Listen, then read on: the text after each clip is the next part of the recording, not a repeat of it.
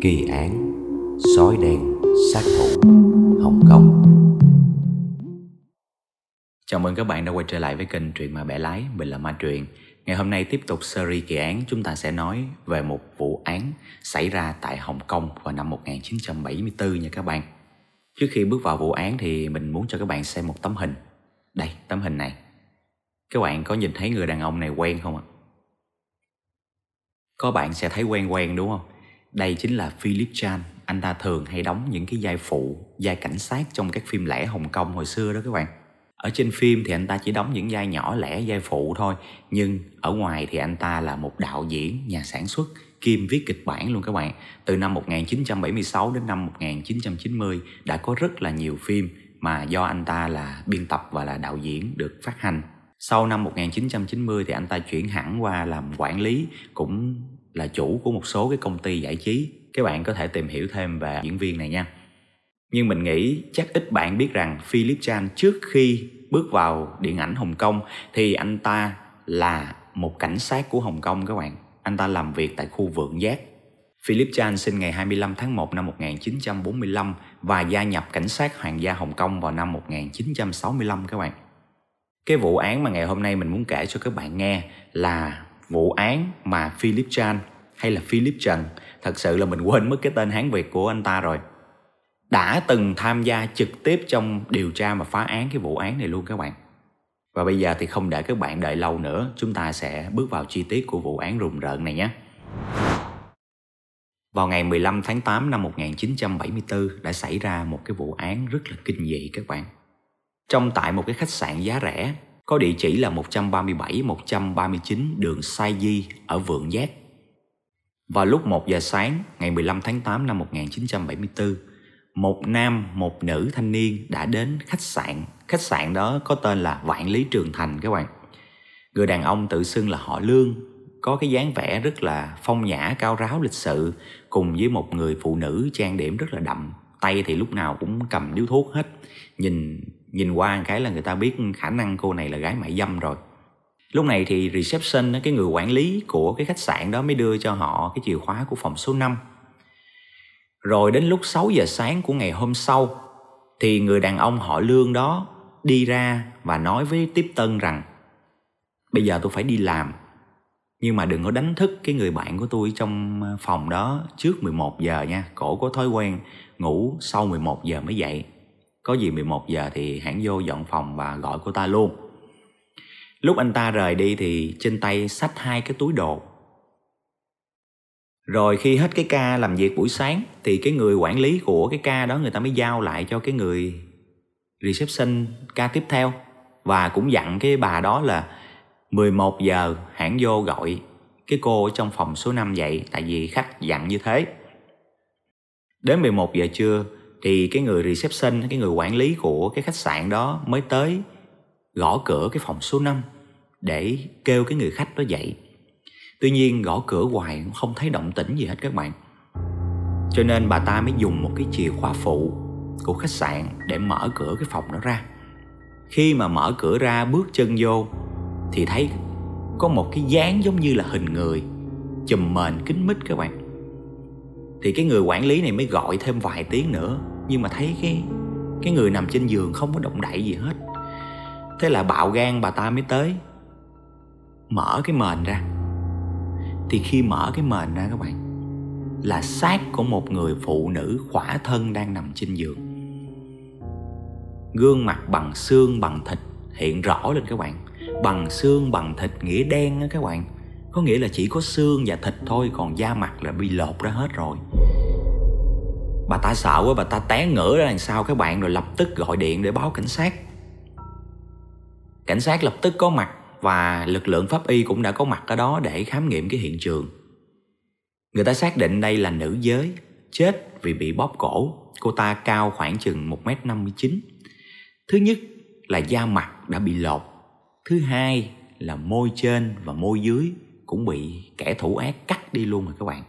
Coi như là nhìn vô là chỉ thấy cái hàm răng nó lòi ra thôi, tại vì nguyên cái vành môi trên môi dưới là bị cắt rồi. Rồi thêm nữa, ngực của nạn nhân cũng bị cắt và vùng kính cũng có cái hiện tượng bị dùng kéo hoặc dao để hủy hoại các bạn. Tóc, lông mày, lông mi của nạn nhân là bị cạo sạch hết, không chừa lại cái gì hết. Đây là tấm hình mà Philip Chan đã từng nhận phỏng vấn của báo chí khi mà điều tra cái vụ án này đó các bạn.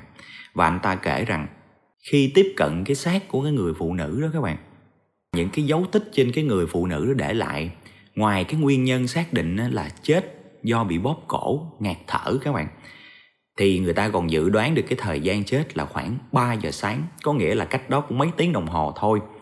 Và tại hiện trường không có dấu hiệu ẩu đả, đánh nhau.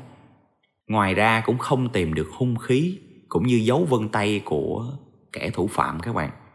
Hiện trường coi như là được gọi là dọn dẹp sạch sẽ trước khi mà cảnh sát đến. Và cảnh sát cũng nhận định rằng cái kẻ giết người này tương đối là giữ được cái sự bình tĩnh. Sau khi giết chết nạn nhân, cắt môi, lột da mặt, là đi luôn cái phần mũi với hai cái lỗ tai luôn các bạn. Trong quá trình điều tra, cảnh sát mới lấy lời khai của cái người quản lý ca đầu, thì bà ta cũng có miêu tả lại được cái hình dáng của cái người đàn ông họ Lương. Thì cảnh sát mới cho họa sĩ vẽ lại cái dung nhan, phát họa cái dung nhan của cái nghi phạm này. Tuy nhiên với cái thời điểm của năm một nghìn chín trăm bảy mươi tư thì cái chuyện mà nhìn người qua hình ảnh đó các bạn, mà hình ảnh phát thảo vẽ lại nó không có cái độ chính xác cao để mà tìm một nghi phạm, giống như là mò kim đáy bể, rất là khó thực hiện. Có hình mà chụp chính xác mặt người thiệt còn chưa chắc tìm được nữa, nó chỉ là hình phát thảo. Cái vụ việc này nó được báo chí của Hồng Kông đưa lên rất là rầm rộ, hầu như là toàn bộ trang nhất không, tất cả các báo ở thời điểm đó. Và có một điều kỳ lạ nó lại xảy ra các bạn. Vào ngày mười sáu tháng tám thì có một cái bức thư nặc danh gửi thẳng đến cho cảnh sát của Vượng Giác các bạn. Ở trong đó cái người mà gửi thư ghi cái nickname trong đó là Sói Đen Sát Thủ Vạn Lý Trường Thành. Nghe ghê không các bạn? Sói Đen Sát Thủ là hắn tự đặt cho hắn, còn Vạn Lý Trường Thành chính là cái khách sạn mang tên Vạn Lý Trường Thành xảy ra cái vụ chết người đó các bạn. Và ở trong bức thư đó thì nội dung là chế nhạo cảnh sát, nói rằng cảnh sát của Vượng Giác Hồng Kông thật là một lũ bất tài. Hắn đã để lại rất là nhiều manh mối rồi, thế mà cũng không phát hiện được. Các bạn thấy nghi phạm thách thức cảnh sát luôn, thấy ghê chưa? Rồi đến ngày mười bảy tháng tám, là một ngày hôm sau nữa đó, thì sở cảnh sát của Vượng Giác lại nhận được thêm một cuộc gọi. Cuộc gọi này, cái người gọi cũng tự xưng là Sói Đen Sát Thủ luôn, và nhắn một câu trong điện thoại sau đó cúp máy. Đó là hãy kiểm tra những cái ở trong cục nóng điều hòa xem sao, có những thứ mà các anh đang tìm đó. Các bạn thấy cái kẻ nghi phạm này cũng bí ẩn và chỉ luôn cái chỗ mà có vật chứng luôn cho cảnh sát luôn các bạn. Lúc này cảnh sát mới cử người tới cái khách sạn Vạn Lý Trường Thành đó và kiểm tra cái phòng. Cái phòng đó dĩ nhiên là có cái máy lạnh, và kiểm tra cái đường đi ra cái cục nóng của máy lạnh đó các bạn. Thì thấy có một cái bọc ni lông, ở trong đó là những thứ còn sót lại của nạn nhân đó các bạn. Đó là môi trên, môi dưới, cái mũi, hai cái tai và cái bộ da mặt. Hai cái tai với cái mũi là nó dính trên cái bộ da mặt luôn, nằm ở trong đó.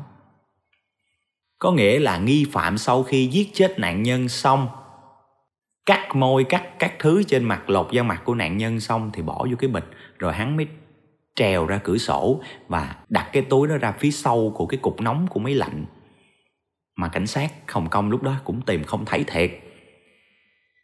Khi mà có được những cái bộ phận đó thì cảnh sát mới dựng lại được sơ bộ cái gương mặt của người nữ nạn nhân này. Tại vì cái lúc kia các bạn tưởng tượng cái da mặt bị lột ra hết rồi, môi bị cắt, làm sao mà nhận ra được cái dung mạo của cái người đó được. Thì khi lấy được những cái bộ phận đó về, giống như pháp y người ta mới đắp lên, rồi người ta ướm vô thử các bạn, người ta ướm vô, người ta khâu vô hay gì đó để nhận diện sơ bộ cái gương mặt của nạn nhân. Và sau đó cũng là vẽ lại một cái bản phát thảo rồi gửi cho báo chí đăng lên để tìm cái người thân của cái nữ nạn nhân này. Và đến ngày mười chín tháng tám thì có một người phụ nữ tương đối lớn tuổi đến với đồn cảnh sát và nói rằng hình như cái nạn nhân này là con gái của bà ta. Cái người con gái của bà ta cũng bị mất tích cũng năm sáu ngày nay rồi, cũng không liên lạc được. Mà nhìn cái hình vẽ, tuy nó không giống lắm nhưng bà ta có cảm giác đúng là con của bà ta. Bà ta còn đưa cho cảnh sát một cái tấm hình chụp gần nhất của con gái bà ta cho cảnh sát xem. Thì khi so sánh cái bức phác họa và cái bức hình thì cảnh sát xác định là rất là giống nhau. Khả năng đây chính là nạn nhân. Và lúc này thì cảnh sát đã xác định được cái nạn nhân này tên là Lưu Phiêu Minh. Cô gái này ba mươi bốn tuổi, có hai con và đang sống chung với mẹ già. Cô ta cũng đã từng kết hôn, nhưng mà cái tình cảm nó bị đổ bể và ly dị vào năm một nghìn chín trăm bảy mươi. Hiện nay thì cô nuôi cả mẹ và hai đứa con gái của mình ở nhà. Nói chung cuộc sống của cái gia đình này thì theo mô tả là rất là khó khăn. Để trang trải cho cái cuộc sống gia đình thì Lưu Phiêu Minh từ năm một nghìn chín trăm bảy mươi ba thì cô ta làm trong cái dịch vụ hớt tóc, gội đầu, massage, mà dạng massage kích dục đó các bạn, để kiếm tiền trang trải cho cuộc sống gia đình. Và ở cái thời điểm đó thì tuy nó là massage kích dục nhưng mà không có được thực hiện cái hành vi mua bán dâm ở trong đó. Cái đó quy định mà muốn thì chỉ có khách quen thôi mới có cái hành vi mua bán dâm và phải đi ra ngoài, chứ không có được thực hiện tại trong cái điểm massage đó. Lúc này dựa vào cái yếu tố đó thì cảnh sát mới điều tra xem những ai là khách quen của Lưu Phiêu Minh. Thì người ta tìm được bốn người nằm trong cái diện tình nghi. Và cảnh sát đã nhanh chóng liên lạc được với ba người trong cái diện tình nghi đó. Và cả ba người đó đều có bằng chứng ngoại phạm không liên quan gì đến vụ án. Chỉ còn có một người tên là Lưu Vĩ. Thì lúc này cảnh sát mới cử chính Philip Chan đến nhà của Lưu Vĩ để hỏi thăm tình hình. Khi mà Philip Chan đến nhà của Lưu Vĩ thì ra mở cửa là một người đàn ông cũng lớn tuổi rồi, khoảng tầm sáu mươi mấy bảy chục tuổi mở cửa ra. Cái căn nhà đó nó nằm ở trên tầng chín, số hai trăm tám mươi sáu, phố Phu Huynh, khu Thẩm Thủy Bộ.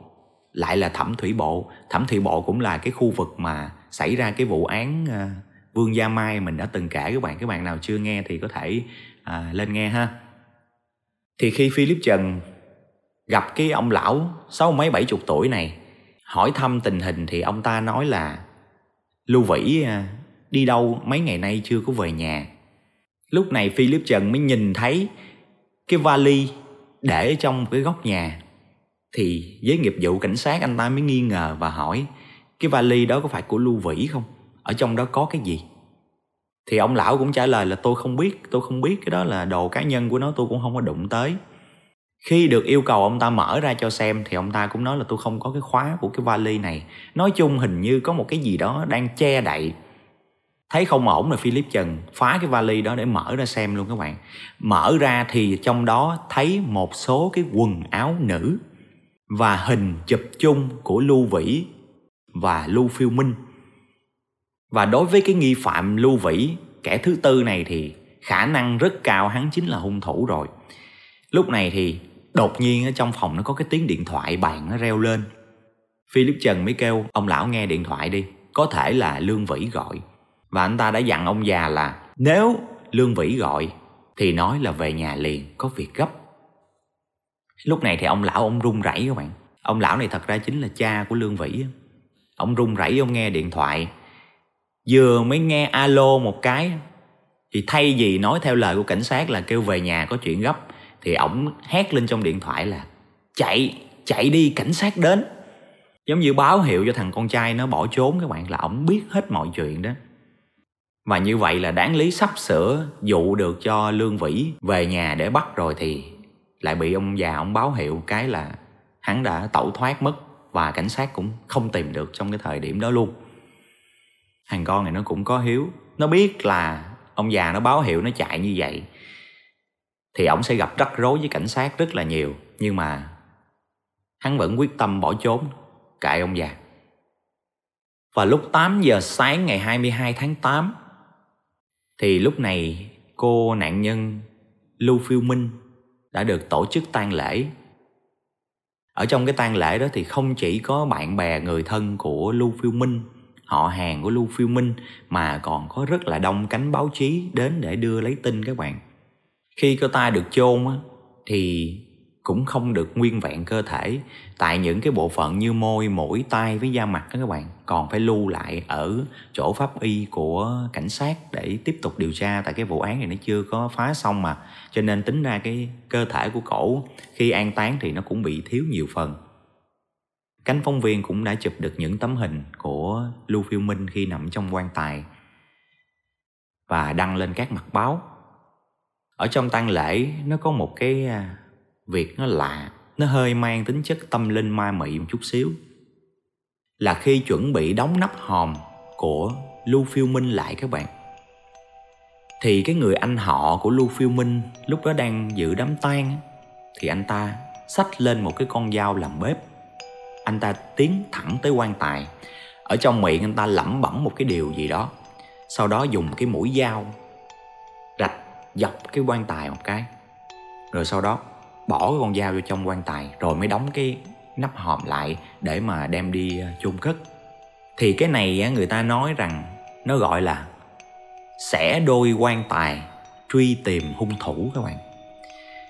Cái này người ta cho rằng nó là một cái kỹ thuật ở trong đạo giáo của phái Mao Sơn. Người ta nói rằng khi sử dụng cái phương pháp này gọi là chẻ đôi quan tài, cái hành động mà dùng con dao để rạch dọc quan tài xuống gọi là chẻ đôi quan tài, thì làm cho cái người mất, cái nạn nhân sẽ không có siêu sinh liền, mà sẽ trở thành giống như một cái oan hồn, một con ma để truy đuổi, truy tìm ra cái kẻ hung thủ đã giết mình các bạn. Một cái thuật của phái Mao Sơn. Và không biết có phải là cái thuật này nó linh nghiệm hay không, hay như thế nào, nhưng mà nó lại có hiệu quả khi ngày hai mươi ba tháng tám, là một ngày sau đám tang của Lưu Phiêu Minh diễn ra đó, thì có một nữ cảnh sát đi tuần ở con hẻm số một ba một đường Khe Lung, cũng ở khu Thẩm Thủy Bộ luôn các bạn. Khi cô ta đang đi tuần thì bất ngờ thấy một người đàn ông các bạn, đầu bị chảy máu, mũi cũng bị chảy máu và miệng cũng chảy máu, đang nằm sõng xoài ở trên mặt đất, giống như là bị thương nặng lắm. Thì lúc này cô ta mới chạy tới để đỡ cái người nam giới này đứng dậy. Khi mà đỡ cái người nam giới này đứng dậy thì anh ta cứ miệng cứ kêu có ma, có ma không ạ. Nữ cảnh sát này mới hỏi anh ta là có chuyện gì, bình tĩnh mà mà mà, mà nói. Thì anh ta mới nói là có một người phụ nữ mà áo đỏ đứng ở trên cao rồi đẩy anh ta xuống làm cho anh ta bị thương. Thì lúc này quả thật là đầu rồi mũi miệng đều có máu hết, giống như là bị té từ trên cao xuống các bạn. Lúc này nữ cảnh sát mới đưa anh ta đến một cái bệnh viện, bệnh viện nó tên là Bệnh viện Quảng Hoa, để điều trị.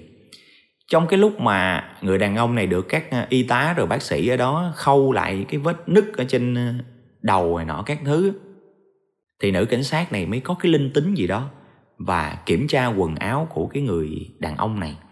Và khi kiểm tra thì phát hiện ra đây chính là người đang bị truy nã trong cái vụ án giết Lưu Phiêu Minh. Cả Hồng Kông cái thời điểm đó hả, báo đăng không ngờ rằng kẻ thủ ác lại bị bắt theo một cái cách như vậy nữa, tự động bị té, bị thương trước mặt cảnh sát luôn. Rồi chính cảnh sát đưa vô bệnh viện và nhận ra đây là kẻ đang bị truy nã luôn. Cả cái Hồng Kông nó không tin được cái chuyện đó các bạn. Nhưng mà nó đã xảy ra. Khi bắt Lương Vĩ về đồn cảnh sát thì sự thật nó đã được sáng tỏ ra các bạn. Lương Vĩ là khách quen của Lưu Phiêu Minh ở cái chỗ massage gội đầu kích dục đó các bạn. Riết rồi thành quen, thì cũng mới đầu thì đôi lần là ngã giá rồi đi ra ngoài thực hiện cái hành vi mua bán dâm thôi. Nhưng mà riết rồi sau một thời gian, giống như Lương Vĩ có tình cảm với Lưu Phiêu Minh, cho nên là dù trong cái thời gian một năm đó Lưu Phiêu Minh có đổi qua cái tiệm này qua cái tiệm kia, thì Lưu Phiêu Minh mà qua cái tiệm nào thì Lương Vĩ sẽ đến cái tiệm đó ủng hộ. Có thời gian là Lưu Vĩ mới yêu cầu là Lưu Phiêu Minh đừng có đi làm cái nghề này nữa, kết hôn với anh ta đi, anh ta sẽ lo cho cuộc sống của cô ta. Tuy nhiên này không biết có phải là một là Lưu Phiêu Minh à, Trái tim đã chai sạn trong cái lần ly dị vào năm một nghìn chín trăm bảy mươi hay không? Hay là cô ta cảm thấy là Lưu Vĩ không có khả năng để lo lắng cho mình? Tại vì ngoài cái chuyện mà đi đến những cái chốn ăn chơi thì Lưu Vĩ còn thêm cái nghiện hút, nghiện rượu và nghiện ma túy nữa.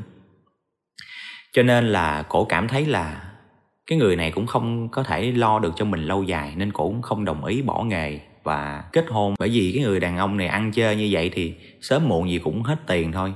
Mới đầu là còn tính tiền, mặc dù sau này thì giống như cặp bồ thì giống như hết tính tiền rồi, nó cũng đỡ hao cái phần đó. Tuy nhiên nhìn sâu nhìn xa để mà nuôi một cái gia đình là nuôi cả cô ta nếu cô ta bỏ nghề, rồi nuôi mẹ của cô ta, rồi hai đứa con nhỏ ở nhà nữa, thì khả năng là không nổi.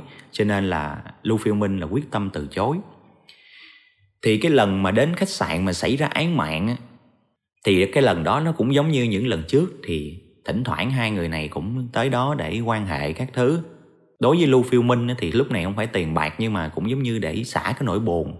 Các bạn biết rồi, làm mấy cái nghề mà nói chung là về mại dâm, nhiều khi người ta cũng có những lúc cô đơn. Các bạn tiếp khách thì cũng nhiều đó, nhưng mà người ta cái cái trong lòng người ta dễ bị cô đơn trống trải lắm. Cho nên có một người nào đó người ta thương mình thì người ta cũng, những người nữ đó người ta cũng hay bấu víu vô cái mối quan hệ đó. Nó cũng giống như một cái liệu pháp tinh thần, giống như mình cũng có bạn trai rồi, cái đó là cái quan hệ của mình với bạn trai, chứ không phải cái quan hệ kiểu mua bán à, với khách khứa. Hai cái đó nó khác nhau. Thì mình nghĩ vậy, mình nghĩ Lưu Phiêu Minh nghĩ vậy. Thì cái lần đó thì Lưu Vĩ đã có uống rượu trước và đã chơi ma túy. Hắn lại tiếp tục đề nghị Lưu Phiêu Minh bỏ nghề và kết hôn với hắn, và lại nhận được cái sự từ chối. Thì lúc này hai người mới xảy ra cự cãi. Thì có lẽ do rượu mạnh hoặc là phê ma túy quá, thì lúc này Lưu Vĩ đã bóp cổ chết cô ta ở ngay trong cái căn phòng số năm của khách sạn Vạn Lý Trường Thành. Cảnh sát mới hỏi là lỡ giết người rồi thì thôi, sao phải lột da mặt rồi cắt môi, cắt mũi, cắt tay của nạn nhân vậy? Thì hắn mới trả lời là lúc đó hắn rất là căm phẫn và rất là ghét cái cô bạn gái của mình. Làm như vậy giống như để hủy hoại cái cái dung nhan cho cô ta, là có làm ma thì cũng không được xinh đẹp nữa, mà không xinh đẹp thì sẽ không ai thèm ngó. Cái tâm lý của tên này nó cũng bất ổn các bạn không? Cũng công nhận có thể hắn rất là yêu Lưu Phiêu Minh, nhưng mà cái yêu này nó cực đoan quá. Cho nên thay vì chỉnh đốn lại bản thân, rồi từ từ nếu mà yêu thật sự thì dần dần qua thời gian thì mình nghĩ Lưu Phiêu Minh cũng sẽ đồng ý thôi. Tuy nhiên thì hắn đã không kiên nhẫn, và với tác dụng của rượu và thuốc đã làm cho hắn trở thành kẻ sát nhân. Và sau đó thì còn mang theo hơi hướng tâm linh là lột da mặt để cô ta trở nên xấu xí và không có ai theo cổ. Cô ta vẫn sẽ luôn là của hắn. Và cái vụ án này khi đưa ra xét xử thì tòa án cùng với các chuyên gia đã xác định là tuy là hung thủ không có bị tâm thần, không có bị khùng, nhưng mà bị rối loạn chức năng là có, do sử dụng rượu và ma túy quá nhiều. Và cái thời điểm giết người là cũng đang sử dụng rượu và ma túy, và tinh thần bị kích động. Cuối cùng thì tòa án đã xử Lưu Vĩ với cái tội danh là ngộ sát và bị kết án mười năm tù. Một cái án mà rất là nhiều người đã không đồng tình. Tuy nhiên thì luật pháp của Hồng Kông người ta đã quy định như vậy, thì khi tòa tuyên án nó cũng phải theo luật pháp của Hồng Kông ở thời điểm đó thôi, cho nên cũng không làm gì hơn được. Và vụ án này nó xảy ra cách đây là bốn mươi bảy năm rồi. Lúc đó thì nạn nhân Lưu Phiêu Minh ba mươi tư tuổi, thì có thể hắn sẽ khoảng tuổi đó hoặc lớn hơn một chút. Thì bây giờ cũng đã qua bốn mươi bảy năm, thì chắc chắn hắn đã ra tù rồi và cũng phải đã bảy mấy, tám mấy tuổi rồi đó, cỡ đó rồi các bạn. Ok, vụ án ngày hôm nay đến đây thôi. Chúng ta sẽ tiếp tục những kỳ án tiếp theo ở những video tiếp theo nha các bạn. Các bạn xem video nhớ ủng hộ mình bằng cách là like và comment ở dưới video giùm cho mình nha. Ok, bây giờ thì xin chào tạm biệt và xin hẹn gặp lại các bạn ở những video sau.